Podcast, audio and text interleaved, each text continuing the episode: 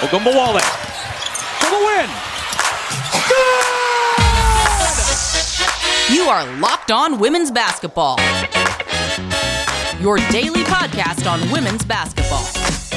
Women's basketball fans, we are here for another episode of Locked on Women's Basketball. I am your Tuesday host, Erica Lindsay Ayala. We are here. It is the Tuesday before the American version of Thanksgiving. Uh, despite how we might feel about the history of the holiday, I think we all can appreciate um, and honor the need for a day to reflect and be thankful. It's been quite a doozy of a year, and some of us were having a hard time even before coronavirus. So I want to say that I am thankful to all of you to the listeners. Thank you for supporting Locked On Women's Basketball. Thank you for supporting women's basketball. Thank you for supporting all of the different guests and especially the outlets and creators that we honor every Tuesday in the WNBA offseason. And of course, these are your essential resources. And on today's show, I am going to talk about a specific Players Tribune article and explain to you why vintage WNBA is not only an essential resource, but really should be a springboard to how a lot more people talk about women's basketball. So, for those who may not be familiar, this is a Twitter resource, Vintage WNBA. And Vintage WNBA is an account. Um, you know, I've mentioned across the timeline before, which uh, of course is a, a fantastic resource. But if you are on Twitter, you probably have noticed Vintage WNBA will post different highlights, they'll post different um, media packages, they'll post different in game features that come from the early days of the WNBA. Uh, let's um, let's give you a, a little bit of a, a, preview of one of the uh, most recent posts by Vintage WNBA. So you'll you won't get to see the video. I'll put the clip, of course, in the description. But uh, let's listen to this gem here. Back here at Madison Square Garden. Hammon up court and picked by Jackson. Jackson has been a whirlwind on defense and she converts with the layup. It's 9 to 3. Don't be surprised if Vicki Johnson starts to handle the basketball because Tamicha Jackson's quickness is going to pose problems all night for Becky Hammon. Vintage WNBA just uh, a few hours ago posted that. That is Tamicha Jackson uh, with the steal and score circa 2004. Tamicha was playing with the Washington Mystics. They were on the road against, as you heard, one Becky Hammon and the New York Liberty. Now, let me tell you something about Becky Hammon. I probably have told this story before, but I remember when Becky Hammon was not a starter for the, the New York Liberty, when she would just get a handful of minutes, and I always loved, and I do mean loved, how Becky Hammon played. But in this clip right here, ooh, cookies, cookies at half court. That's a big no no. And you heard Doris Burke on the microphone saying, uh, Vicki Johnson might need to step up. Of course, Vicki Johnson now an assistant coach with the Las Vegas Aces, but uh, you know they were saying uh, the the Lady Techster Vicki Johnson, La Tech alumna might need to take over for Becky Hammon. And Jackson, also a member of that Louisiana Tech team, or, or I should say, uh, program. Tamicha came out of La Tech and went in the first round of the 2000 draft. Was picked eighth overall by the Detroit Shock and was with the Detroit Shock for that 2000 season. Then played uh, two seasons with the Portland Fire. Okay, anyone know about that Portland Fire? Debbie Black or anyone know about that Portland Fire team? Uh, played for the Phoenix Mercury two times in 2003 and 2006, and of course in 2004 and 2005 was with the Washington Mystics. So, Tamika Jackson, these are names that the average, I would venture to guess, the average WNBA fan does not know. And vintage WNBA comes with it. Uh, they have amazing. I love when they pull the old. Uh, the old WNBA commercials, whether it's a promo, whether it's the the Nike commercials. I mean, th- these are just classic. These are absolute gold. And the reason that I wanted to mention vintage WNBA on this episode is because one of the vintage, the original gangsta, the OG of the WNBA, one Cynthia Cooper, now Cynthia Cooper Dyke, um, wrote in the Players Tribune. And let me tell y'all, if you haven't read this, you know I'm gonna hit you with the links. But this is fire. We're gonna get into this article in the next segment, but I'm gonna leave you with the title. I'm gonna leave you with the title. Cynthia Cooper Dyke, PlayersTribune.com. Headline I want my damn respect too. Subtitle I was the Michael Jordan of women's basketball. Ooh, you know I got things to say. You know, you know I got things to say.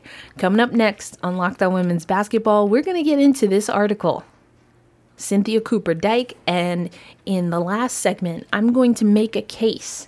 And I know some of y'all hit me up on Twitter, so I'm gonna give some love to my Twitter followers because y'all came with some fire comments. We're going to talk about why vintage WNBA across the timeline and other things are important so that Cynthia Cooper Dyke and the rest of the vintage classic women who put the WNBA on its shoulders, especially early on, why it's time that they get they damn respect too. Coming up next on women's on Locked On Women's Basketball. Hey, you are listening to the Tuesday edition of Locked On Women's Basketball, and in this WNBA offseason, that means essential resources. So make sure you tune in every Tuesday, Locked On Women's Basketball, for essential resources for women's basketball fans. And you can join me again on Thursdays when we talk social justice in women's basketball. These days, Locked On Women's Basketball fans, I find myself spending a lot of time reorganizing my home, my apartment here in New York. And you know what? I'm not going to lie, it's a lot of work. I take little breaks while I'm recording podcasts or doing other interviews uh, to kind of get my space in order for the new year. That's kind of my goal. Um, and, and it's tedious. And sometimes all I want to do is lay down and watch some Netflix. But when I need to break through my wall, I go to Built Go. I have some right here by my desk where I record. And, you know, this is a small 1.5 ounce package. It's easy to access right at my desk. And for my mental wall, for my physical wall, while I'm reorganizing my space to make it more conducive for me, Built Go is the way to go. This is also a workout gel, though, and it's one of the best on the market. This will give you five hours of energy without that same crash feeling, and it's natural. And it comes, of course, in the, the delicious flavors that I uh, love to mention peanut butter, honey, chocolate mint, and my personal favorite, chocolate coconut. So, if you visit builtgo.com and use promo code LOCKED, you'll get 20% off your next order. Use promo code LOCKED for 20% off at builtgo.com. Hey, let's go! So I let you know we're going to hear the words and thoughts of Cynthia Cooper Dyke via her latest Players Tribune article. Let's get it going. 1. Do me a favor.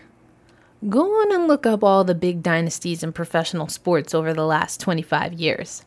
Michael and Scottie and the Bulls, Brady with the Patriots, Jeter's Yankees, Shaq and Kobe's Lakers, Duncan's Spurs, Steph's Warriors, LeBron and D Wade and the Heat, all the big ones. Look them up. Okay, now here's something that's interesting about those dynasties they never won four in a row. All of those teams, as great, and I mean great, as they were, they never went back to back to back to back. Now, three in a row, that's been done. Five or six, however many, over however many years, also been done. But four in a row? Nope. See, four in a row, that would be something legendary. You figure that if a dynasty ever won four straight, you'd be watching movies about them. They'd be airing TV specials and writing books about it and whatnot. You figure, four in a row, that's something truly special. That's immortality right there. You figure. Here's the thing about it though I won four. We won four. From 1997 to 2000, the Houston Comets won four consecutive WNBA championships. And I wonder how many of y'all reading even know our story. I wonder how many of y'all out there actually know who I am. Two, I was the Michael Jordan of women's hoops. That's real. Trust me. It's real, and I'll tell you why. The similarities between me and Michael, man, they were crazy. I'm going to leave the rest for you to read over at Players Tribune. Big shout out to Players Tribune. I love what they've been doing with women's basketball. In case y'all haven't been following, they have really upped their women's basketball coverage. Um, man, let me tell you, there's so many gems in this article. Uh, Cynthia Cooper Dyke also talks about her time in the Italian League um, and how she was crushing it. She was 34 years old when she came to the WNBA, and from 34 to 38, won four championships. But here's here's something that I wanna I wanna read to you uh, that I really found interesting that I did not know. I did not know, and my jaw dropped. This is point number six from Cynthia Cooper Dyke in the Players Tribune. Six. In 1996, an American women's professional league started up called the ABL, American Basketball League. That's a, a, a note from your narrator. Back to Cynthia. Finally, right? As soon as I heard about it, I reached out to them about joining. And I figured my chances had to be good. I'd just spent almost a decade leading the top league on the entire planet in scoring. They passed, though. Yup, they just straight up passed on me. Told me thanks, but no thanks. Said they already had, quote, enough guards. That one hurt, I won't lie. But it was also a helpful reality check. I was 33 years old by then. I was at the end of my prime. And I think the ABL not wanting me, that really forced me to get right with the idea that, as far as my playing professionally in the States was concerned, that probably was never going to happen.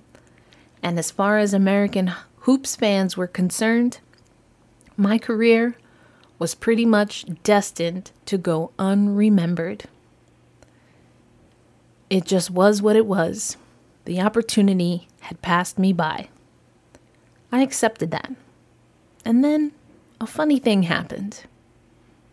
And again, if you want to know what happened, if you don't already know, okay? If you don't already know, I'm gonna need you to go ahead and read this article. I'm gonna need you to go ahead and read this article because I need you to know. I need you to know. And I, I just told you that was point number six. Summer 96 is point number seven. And that's when we get into what we know as the WNBA, vintage WNBA, across the timeline, all that jazz. She talks about the Air Swoopes in here. I mean, she gets into the knit and the grit. Um, I'm gonna need you to know about Cynthia Cooper. I'm gonna need you to know what raise the roof means. I'm gonna need you to know what playing for a championship when one of your best friends passed away, died from cancer, and dedicating one of your championships to Kim Perrot. I'm gonna need you to know what that means. I'm gonna need you to know why there's an award, an end of season award named after Kim Perrot. I'm gonna need you to know that. I'm gonna need you to know. And again, that's why Vintage WNBA across the timeline, there's a lot of different resources, but those two are most consistent as far as I'm concerned. And you know, I love to go back, but I'm not even as consistent as across the timeline and Vintage WNBA. That is their niche, that is what they do. And they keep the names of WNBA players that the WNBA itself would be happy, presumably, to forget they keep those names on Twitter. So I'm going to need you to know. Can y'all tell I'm fired up? Listen, I've given a lot of great essential resources. Last week, we talked about Christina Williams. We talked about Girls Talk Sports TV, and she just recently posted. Remember, I told you she had that sit down with Rookie of the Year? Remember, I told you that? Crystal Dangerfield. Go check that out. I'll have the description or the link in the description. Listen, Christina is an essential resource, but this is essential for an entirely different reason. But don't take my word for it. We're going to get back. We're going to get back into what Cynthia Cooper Dyke has to say. This is point number nine. People knew, but they didn't know. You know? Look, there were people in the W who knew I could play. I'm not going to exaggerate here. We didn't have social media at the time, and obviously they weren't broadcasting my games on ESPN or whatever have you. But if you were paying a decent amount of attention, you probably knew who I was. Narrator, uh, editorial note. Hell yeah. Back to Cynthia Cooper. Real heads knew I wasn't some scrub. Still, though, realistically, there were two ways that most people in the States had gotten any of their women's hoop information. One, by watching college. Ooh, this is important. Okay, this is an editor's note again from Erica. That's important. One, by watching college. Or two, by watching Team USA in the 96 Olympics. And I wasn't on that Olympic squad and I definitely wasn't in college. So, just off that alone, I was relatively anonymous. And then the other thing that I had going against me, if we're really keeping it honest here, is my age. Folks saw that 34 number next to my age, and even if they knew I could play a little bit, they just figured Sheryl was the franchise player, Tina was the stud rookie, and I was the veteran brought in to help our team gel, to guide some of these younger players along, to lend a steadying hand. What's ironic is, I actually did all of those things. I was 34. I was the steady vet. I did help our group gel. I did guide those young guns along. I also just so happened to do one other thing. And I happened to do it really, really, really well. I got buckets. Yo, swag out like off the roof, off the chain, off the charts. Crazy. Crazy. Crazy. But you heard Cynthia Cooper talk about at the time women's basketball was the college game and the Olympic team. That's not necessarily the case right now. But another thing that she mentions is her age. Sue Bird turned 40 years old this year, and she's one of the most talked about WNBA players. Definitely in this past season. Diana Taurasi, we talk about her age. Listen. Listen, listen, listen. Some of y'all who know me might know where I'm going with this. Some people we we are in awe when they perform after a certain age. Other people, we just waiting for them to retire. And obviously, Cynthia Cooper Dyke feels like she was in the latter category. Ooh, listen, we're going to get more into goat conversations. I hate the goat conversation, and, I, and I'm actually going to read a clip from this article that explains pretty pretty well why I really don't like the goat conversation. But again, I'm reading little snippets. This is a long article, but y'all need to read every word at least twice.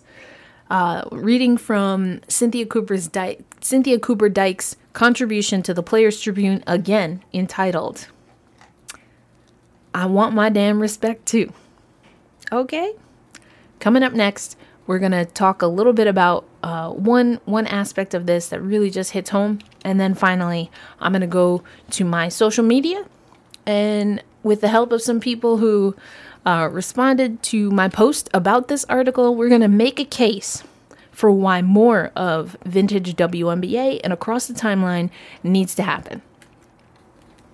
If you are enjoying this episode of Locked on Women's Basketball, subscribe rate, review the show. And remember, every Tuesday, I bring you essential resources, and on Thursdays, we talk social justice in women's basketball. I want to I want to give you a little preview.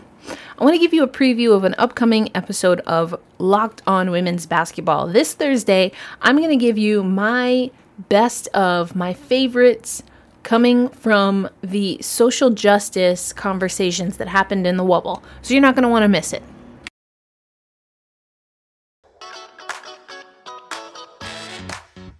All right, I'm going back. I'm going back to Cynthia Cooper Dyke, her words as told by Players Tribune. Point number 14. And if y'all know a little something about if y'all know a little something about Cynthia Cooper, you know 14 that's that's kind of an important number. But I'm not going to give it to you. Y'all y'all figure it out cuz y'all need to learn today, okay? Y'all need to learn today. See, this is what happens when they give Auntie a show. You know, I'm gonna sit here and be preaching, but I, that's why I'm thankful for y'all who listen. Okay, anyway, y'all don't want to hear from me. Y'all want to hear from Cynthia. Here we go. Point number 14. Before I finish, let's talk about these goat conversations for a second. Because I think they're pretty interesting. To me, what's been going on over the last year with Michael, Kobe, and LeBron is beautiful just with how we had the last dance earlier in the year and everyone reminiscing about all of Michael's accomplishments and how he capped it off with that final ring. And then we had 824 day in the summer and I was so moved. But everyone's sharing all their stories about Kobe, sharing their memories of what made him such an assassin, such a model of toughness, such an amazing champion. And then, of course, you have everything that transpired in the bubble toward the end of the year with LeBron winning his fourth ring on his third team and being named Finals MVP. That's been so beautiful to me. Those three moments, I feel like they've combined to create something very special. And I feel like they've almost been this reminder, in some type of way, of the kinds of conversations we actually should be having when we're talking about things like, quote, the GOAT when we're talking about players at the level of LeBron or Kobe or Michael or Magic Johnson or Bill Russell or whoever else. I feel like it's been this reminder of how it's not about being one goat to rule them all. You know what I'm saying? It's not about there being one goat and we have to choose. Ain't never been about that. It's more about being a whole lineage of goats. And that's how I look at it. I like that. I like that. I really do. Um, and I think that we can have that conversation in women's basketball. And you know what? So does Cynthia Cooper Dyke, because she goes on to say, but if I'm being honest, I also I also wish we were seeing some more of that on the women's side because I take nothing away from Diana. I take nothing away from her ever. Everything LBJ has done for this generation of men's basketball, DT has done for hers in women's. I'm the first in line to call Diana Taurasi the GOAT. But it's still a little disappointing to me. I guess how with Diana, Everyone just starts doing it almost out of thin air. You know what I'm saying? I mean, I I I know what you're saying, Cynthia. This is Erica speaking. Um, I, I know what you're saying. Okay, back to Cynthia. I hope that makes sense. Again, Diana earned it. She is that great. She is that goat. But it it's just never felt like anyone has cared enough to trace a lineage to Diana as goat, to show any context for it, or to have any fun with, or to nurture any healthy debate about it. It almost felt like, for most people in media and whatnot, women's basketball has only recently started to exist. I haven't seen any Diana versus Sheryl conversation, or Diana versus Lisa, or Diana versus Tamika. Oh, yeah, I'll say it. Diana versus Cynthia. That was actually Cynthia speaking, not Erica. I'm just, I'm reading. I'm still reading. Okay, back to reading. I haven't seen much understanding of what it means to call Diana the goat. And I know it's not that serious. I know it's not that deep. I know it's just talk. But I also think it's too bad. Because in a lot of ways, that talk, those conversations, they're really what makes a title like GOAT mean something in the first place. Women's basketball deserves to have those conversations. Women's basketball deserves a history. y'all. Y'all, y'all, y'all, y'all, y'all, y'all. And there's more points. Y'all have to read this. Have I made a convincing argument yet? Y'all have to read this. Okay? I love that. I absolutely love that because you know what?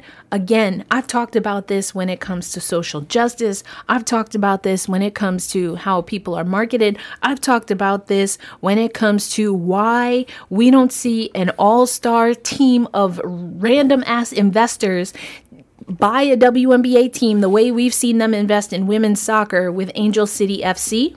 Okay, I'm gonna put a link to my YouTube conversation about that because I need y'all to understand what Cynthia is saying, what I've been saying, what a lot of other people have been saying. And you know what? I put some of this, I put a, I put a, a good in some of this on the WNBA itself. On the WNBA itself. Man, listen. Seattle winning in the wubble, that was amazing. That was amazing. But do you know how many people I had to sit and listen to ask even before they won? People sitting here asking Sue Bird, asking, you know, uh, Alysha Clark, asking about if this was a dynasty, asking Stewie if this felt like what was destined to be now that the whole squad was back together. I mean, I spoke on this podcast how the insane amount of disrespect was saying that the only reason the Washington Mystics won a title was because Sue and Stewie were hurt, and that essentially 2019 is a wash. That's kind of how it felt to me. And listen, some of y'all who know me know me.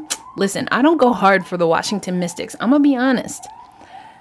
Man, y'all can hear the sirens may be outside my window. I'm a New Yorker. And for whatever reason, maybe because of that Tamicha Jackson clip I played from vintage WNBA, man, I don't I don't get down with the Mystics like that. I don't get down with DC like that. Much respect to the players, but I'm not I'm not I'm not going to sit here and root for the Mystics. I'm not going to do it. I'm not going to do it. So when I'm coming and asking people to put some respect on the Mystics, Y'all know y'all bugged. Y'all know y'all bugged. It was crazy. Listen, and obviously Seattle did their thing. Does that guarantee that they were going to win in 2019? I don't think so. I don't think so, especially because there was no ED. You know what? That's a whole nother conversation. I'm gonna get back to the point. You know, you know, Auntie like to digress, but that's a whole conversation. Like, no, no, no, no, no, no, no, no, no, no, no, no. Yeah, 2018 Seattle Storm, not to be fucked with. 2020 Seattle Storm, there were a lot of factors I think you got to weigh in, but end of the day, Seattle Storm did what they had to do in the wubble, not taking that away from them. But you want to tell me that 2019 didn't mean sh- okay, okay, Cool, cool, cool, cool, cool, cool. I mean, as in not cool at all. Anyway, here's what I tweeted. If y'all are not following me, I'm at elindsay08. I quote tweeted the article and I said all of this. And then I wrote, I will add, Coop didn't come for the WNBA fans calling Seattle or the Lynx a dynasty, but I will.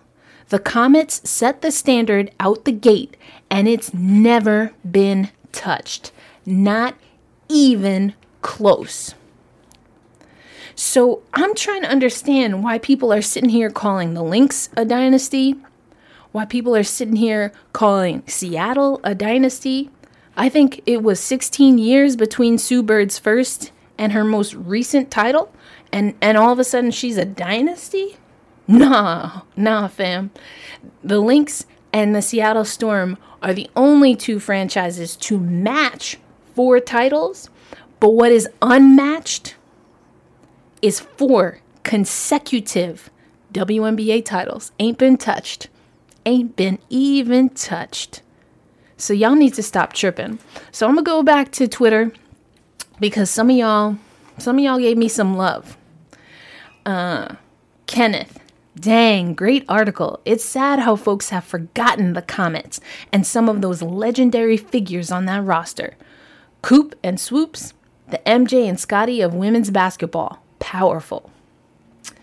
Lynn says, I think the Lynx were close. Four in seven is a lot with a lot more balanced league. That's an interesting conversation. I hear where you're coming from, but I disagree. Four is four. Four straight is four, period.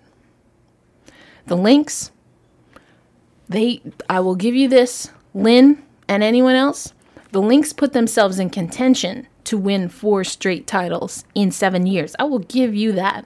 Between them and the Sparks, come on. I will give you that. But nah, four is four. Not four. Four in four years is four in four years. Four in seven years is four in seven years. That's three extra chances. Nah, that's not the same. That's not the same. What do y'all think? Let me know. Uh, FR Farmer just quote tweets says, Coop. I love it.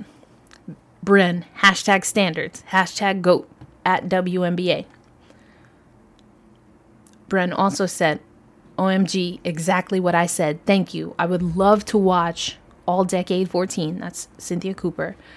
Uh, games from the decade in Europe and then go from there. What a fantastic article. Been waiting for this. Cynthia Cooper is the lineage of GOAT for the WNBA. Recognize and respect. ESPN 30 for 30. Yeah, we need it. We need it. Uh, I like this comment. I totally had my Comets jersey and red shorts. Thought I was going to get sub subbed in every game as a kid. We remember. Still have my jerseys. I love that.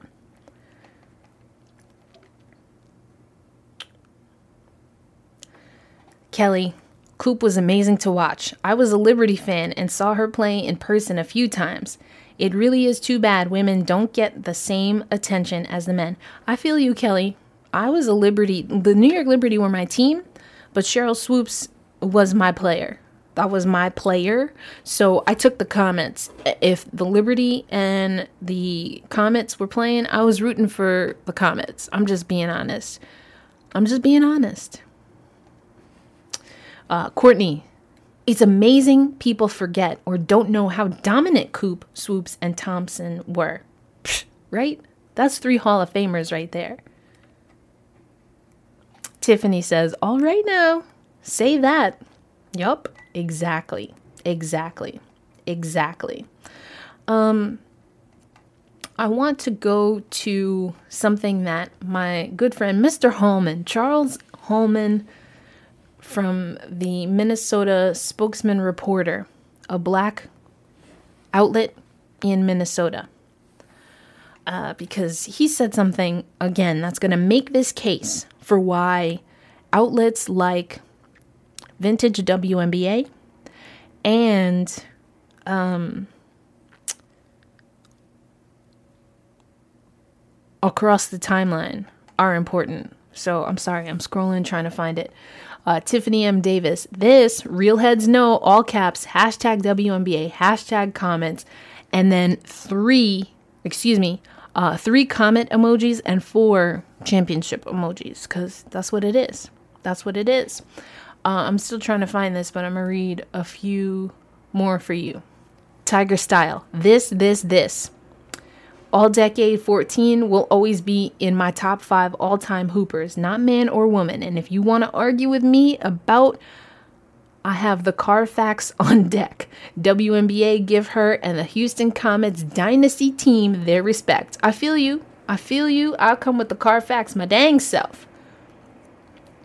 Uh, Sybil Munoz. In sixth grade, I wore my Cooper jersey weekly, sometimes more than once a week if I could manage it. I also wore it on picture day. She's a fucking legend on picture day. Oh, I love that. Okay, let me get to, to Charles Holman because y'all, uh, again, came with the heat. I love it. I love it. Um, here we go.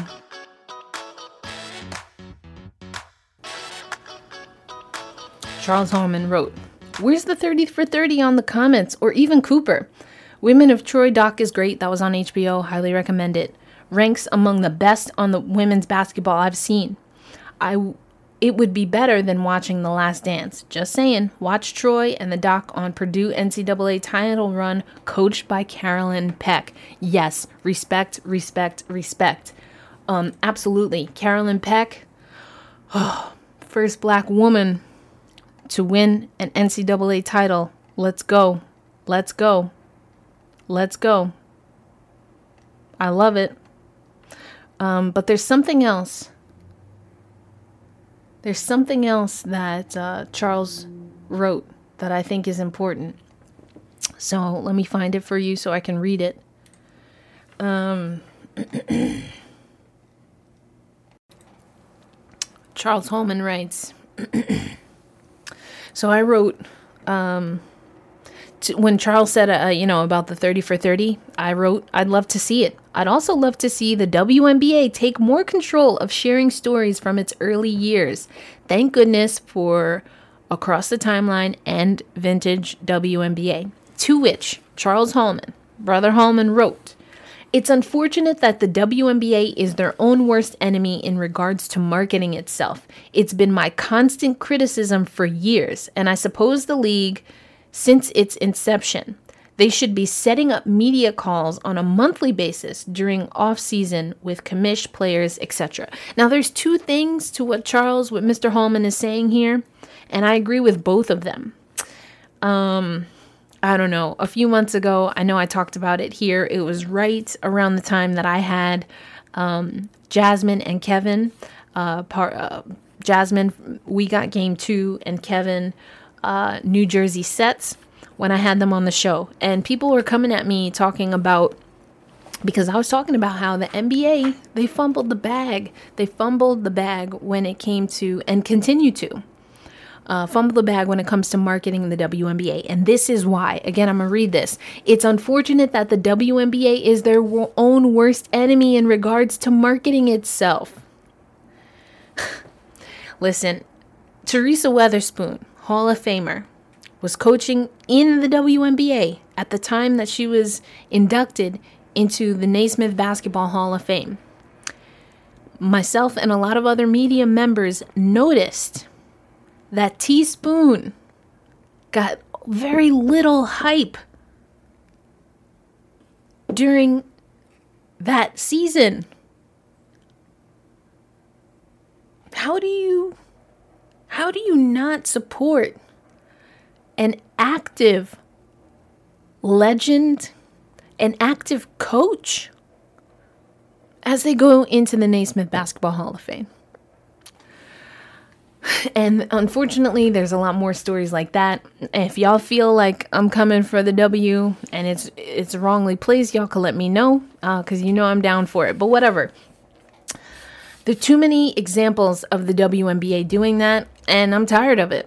Another thing that I love, and this is why I loved the Wubble season, it was overwhelming at first, but to have access to the teams, listen, I don't know how long I've been covering the WNBA for how many different outlets, there are still teams that will not put me on their list serve. So even if I wanted to tell consistent stories about specific teams, I can't because I don't have access to even the emails that they send out.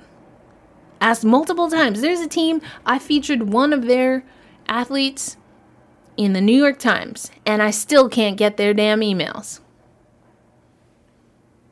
Can't get them. Can't get them. Listen, you know, we have to honor and celebrate the history of the WNBA, and we have to honor and celebrate what's happening right now. And the way to do that is through media. You're not going to like everything that I say, that I write, or any of my colleagues say or write, but that's not the point. That's not the point. The point is, women's basketball deserves a spotlight. Women's basketball is basketball history. It's basketball history. It's black history, like Coop says in, in her Players Tribune article. It's women's history. And you know what? We're tired of y'all not telling it. So, again, that's why Vintage WNBA is my pick for this week's Essential Resources. Y'all need to follow this account. I've already mentioned across the timeline. Y'all need to follow this account. Because if you're real hoop fans, man, listen, we have rookies who were coached by Tina Thompson, don't know nothing about her story. Everyone's talking about Becky Hammon, and I love Becky Hammon, you know, and I had to, you got to keep the, the, the scales, you know, even. I had to, you know, I had to play that clip of her being a little bit of a scrub because people make mistakes. But Becky Hammon, her story is amazing. And not I'm not just talking about her story as a, a coach in the NBA. I'm talking about her journey as a basketball player is amazing. It is amazing. I'm itching to interview Becky Hammon to tell this story, y'all. I don't know who's listening out there, but if y'all got a plug, let me know because I'm dying to tell her story. I'm dying to tell her story, and I've tried. But again, I, I, didn't, I didn't even get a no. I just got no answer. So I, I guess that's a no. I'm going to keep asking, though, because I'm going to talk to Becky Hammon. Her story deserves to be told. There I go, going on a tangent. I digress. But what I'm trying to say here is, man, we have to fight, unfortunately, to tell these stories. But that doesn't mean that the fight isn't worth it. Everything that the WNBA players now are doing to fight for the right to exist, to have uh, competitive wages that meet the current market, what do you think? What do you think players like Coop, she won four championships. She won four championships and gets no respect. Diana Taurasi didn't win four. Sue Bird just got her fourth. Candace Parker hasn't won four. Tamika Catchings hasn't won four. Lauren Jackson didn't win four. But when we talk about goats, y'all want to start with Taurasi or Jackson. There were three goats on the Comets. Three of them. And them and their teammates did what nobody in the WNBA has done. And y'all want to disrespect and not even have a conversation. All right. Y'all are tired. Y'all are tired. That's what it is. Anyway, I really enjoyed putting together this episode. I got to narrate if anyone is looking for a voiceover uh, professional or someone to narrate something, I think I, I think I did a good job. I enjoyed it. Y'all know I just love to talk, so. But it was fun. I think whomever helped write that piece with Cynthia did a great job uh, writing it in a way like I could just feel how she was saying it. So you got my interpretation of, of how she was saying it. I hope you enjoyed. Again, you've been listening to Locked On Women's Basketball. I am your Tuesday, Thursday host, Erica Lindsay Ayala. As I mentioned earlier on the show, you can follow me at elindsay08, E L I N D S A Y. And of course, you should follow Locked On Women's Basketball. Not only do you have my Tuesday show like this, where we talk about essential resources, not only do you have my Thursday show, where we talk about social justice in women's basketball. And listen, I didn't even get back to Bree Turner. And shout out to Lindsay Darkangelo, who featured Turner on Courtside Q&A. I'll have that link in the description because I do want to get back to Bree Turner. Maybe we'll get into that for Thursday, not this coming Thursday, but next next Thursday.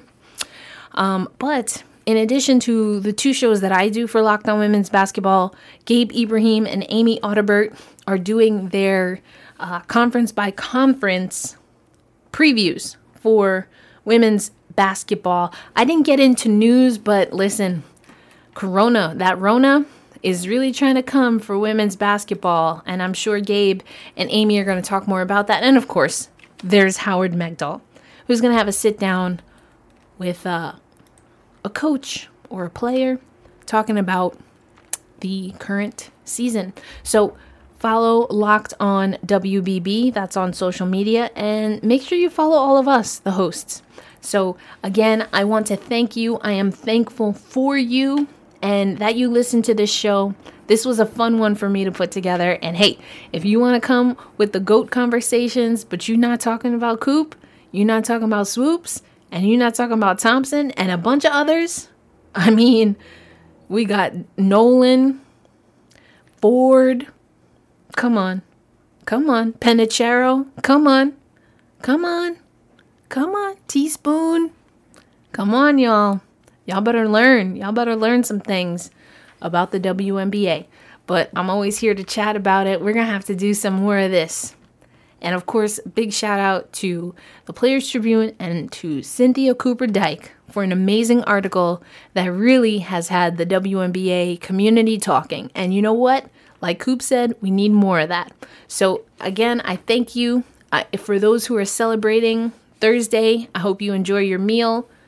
Um, and again, remember to reflect and to be thankful for that which we have and not focus so much on what we don't have or what we wish we had. Until next time, Erica Lindsay Ayala out. And you know I'm over here raising the roof, raising the roof, raising the roof. Y'all gonna learn about Coop. We raising the roof. Catch you next time.